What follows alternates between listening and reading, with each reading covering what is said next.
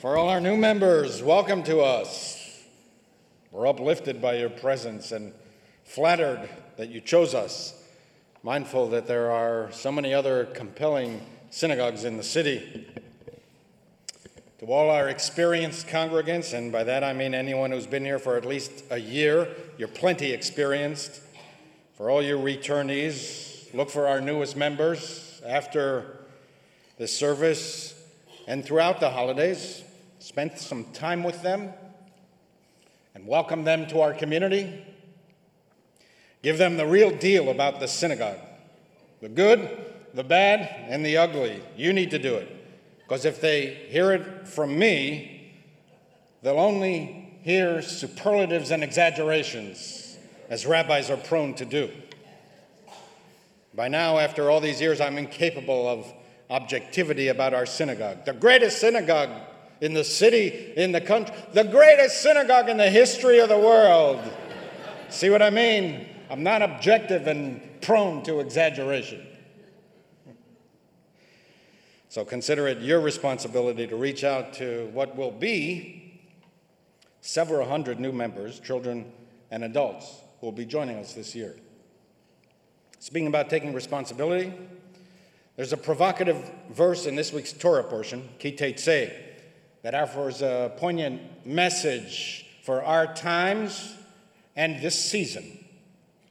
We read, Ki tivne bait chadash, when you build a new house, va'asita ma'akel ganecha, you shall place a guardrail on the roof of the house, ולא תשים דמים בביתך כי ייפול הנופל ממנו.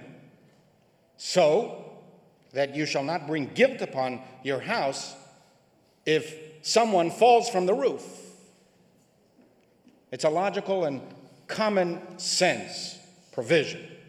When you're building a new house, put a guardrail on the roof so that you will not be guilty of either causing or contributing to someone falling off. It's your responsibility to ensure the safety of people who come into your home. The Torah warns us that even if you're simply inviting people to your roof for a barbecue of camel liver and sheep's head, you need to take responsibility for ensuring the safety of your guests. Now, this rather straightforward verse set off a huge philosophical debate not about the things that we would worry about today. What material to use? How high should the guardrail be? Who needs to approve it? How much it would cost?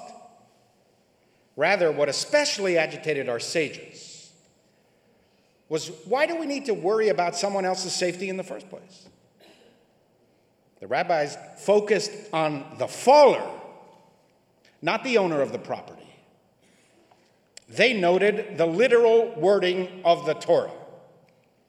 Ki yipol hanofel mimeno, lest the faller fall from the roof. The sages asked, how could the faller be called a faller before he fell? they answered in this way The person who falls from my roof was destined to fall. It was decreed already in the six days of creation. No person bruises a finger on earth unless decreed in heaven, say the rabbis. In other words, the faller was supposed to fall. That's why the Torah describes him as a faller even before he fell. If that's the case, then the sages ask, if the faller was supposed to fall anyway, wow, you're too smart. Why bother with a guardrail? If he was supposed to fall anyway, how will a guardrail save him? It's one of the central questions of religion this connection between free will and causality. no human action will prevent the decree already determined in heaven during the six days of creation. But that can't be right, argued the sages. Otherwise, why do anything? If everything is predetermined, why does anything we say or do matter? And if it is all destined and predetermined, what is the basis of morality? Why am I responsible for someone falling off my roof if it was already decreed in heaven that he would fall off the roof? The sages raised a similar dilemma with regard to Joseph's enslavement in Egypt. You remember that story? Joseph sold his brothers into slavery. There's a play about that. Remember that? Joseph? The play came from our book, by the way. It wasn't the opposite. The sages asked, Didn't we know already in the first chapters of the book of Genesis that the Israelites would be enslaved in Egypt for 400 years? If so, Joseph was meant to be in Egypt. Why blame the brothers? If it was God's plan from the beginning. We still ask these questions. If God is all powerful, why didn't God intervene in the Holocaust? Or any tragedy? Or any injustice? Why do bad things happen to good people? What did the Bahamians do to deserve all that damage from Hurricane Dorian? Some, of course, argue there is no God. That's why God doesn't intervene. It's the wrong question entirely. But even those of you who reject God who are non believers, you're not off the hook either. Because according to some, the latest scientific thinking teaches the same thing that free will is a delusion.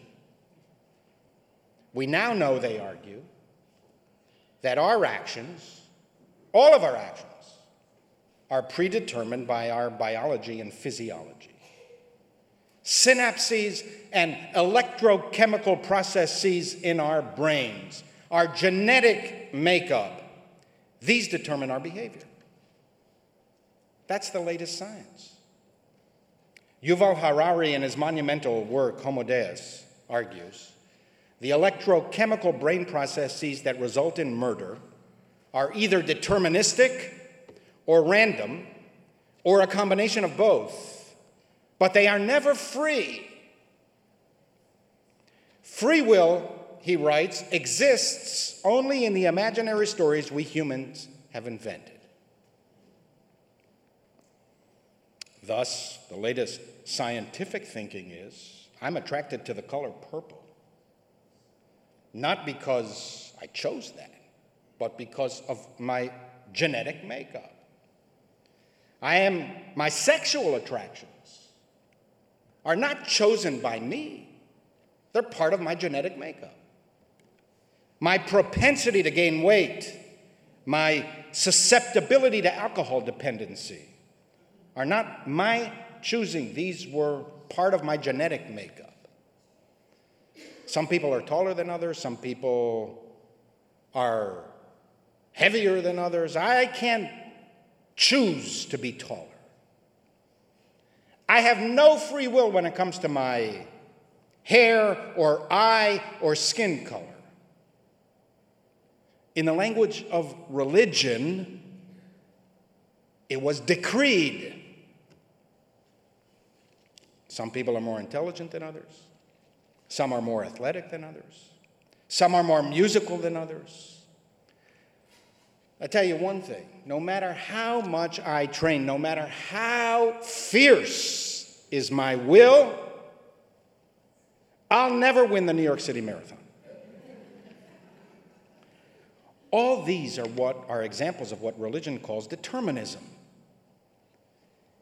And if something is determined in advance, you're not free to alter it. It's a fascinating postmodern take on one of the most ancient religious contentions. I didn't want to stab that person. The devil made me do it.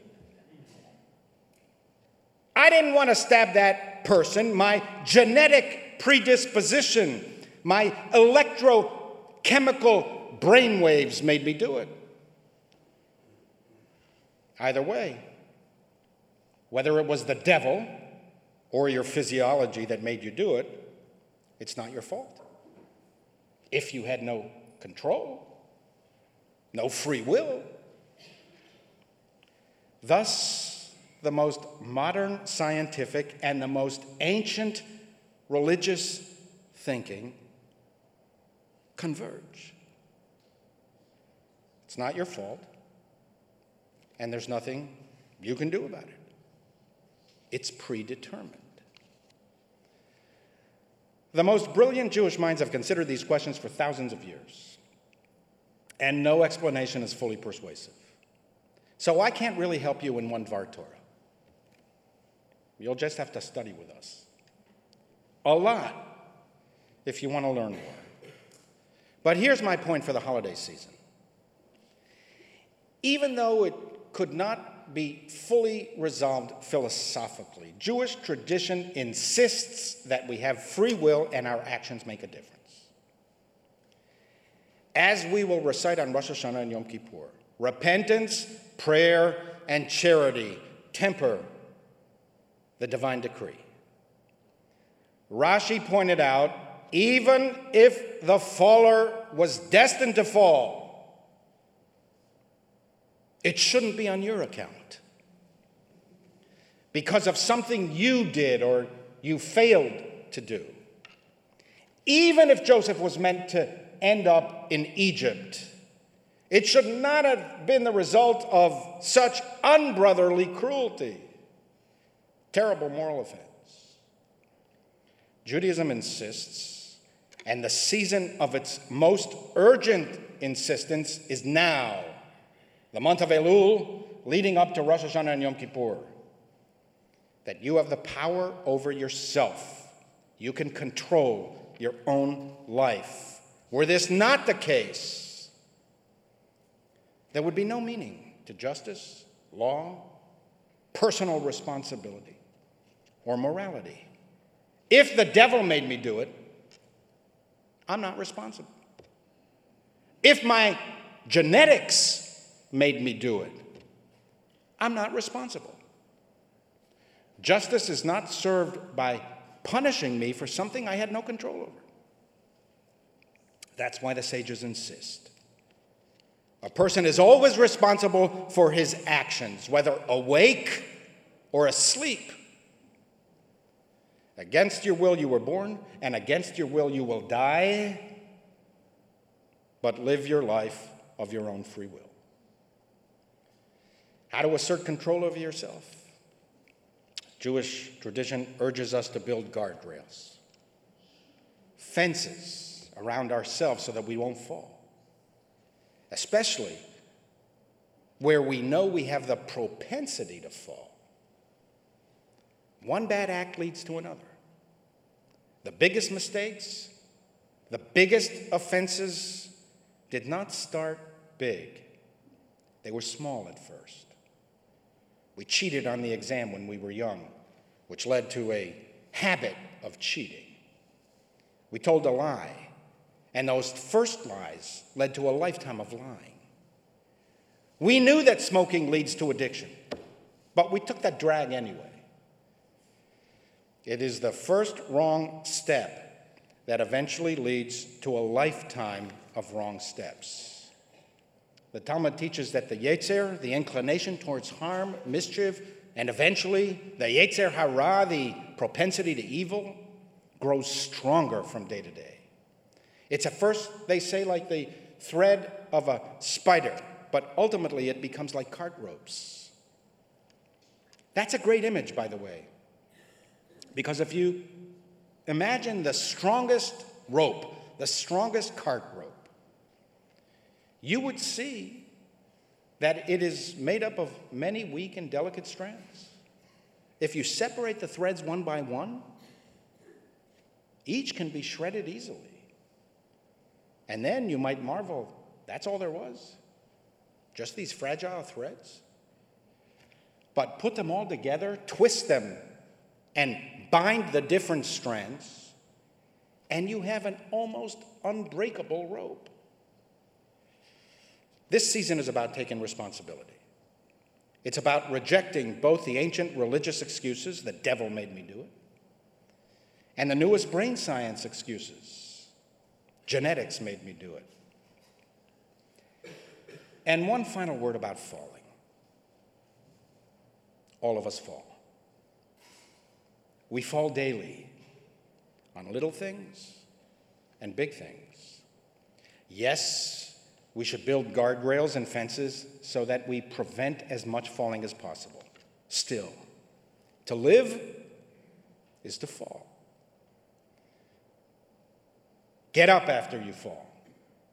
Get up. Don't stay down. As Judaism insists that you have the power to prevent the fall, so Judaism insists that we can repent, make amends when we do fall. Everyone falls, but not everyone gets up. Get up.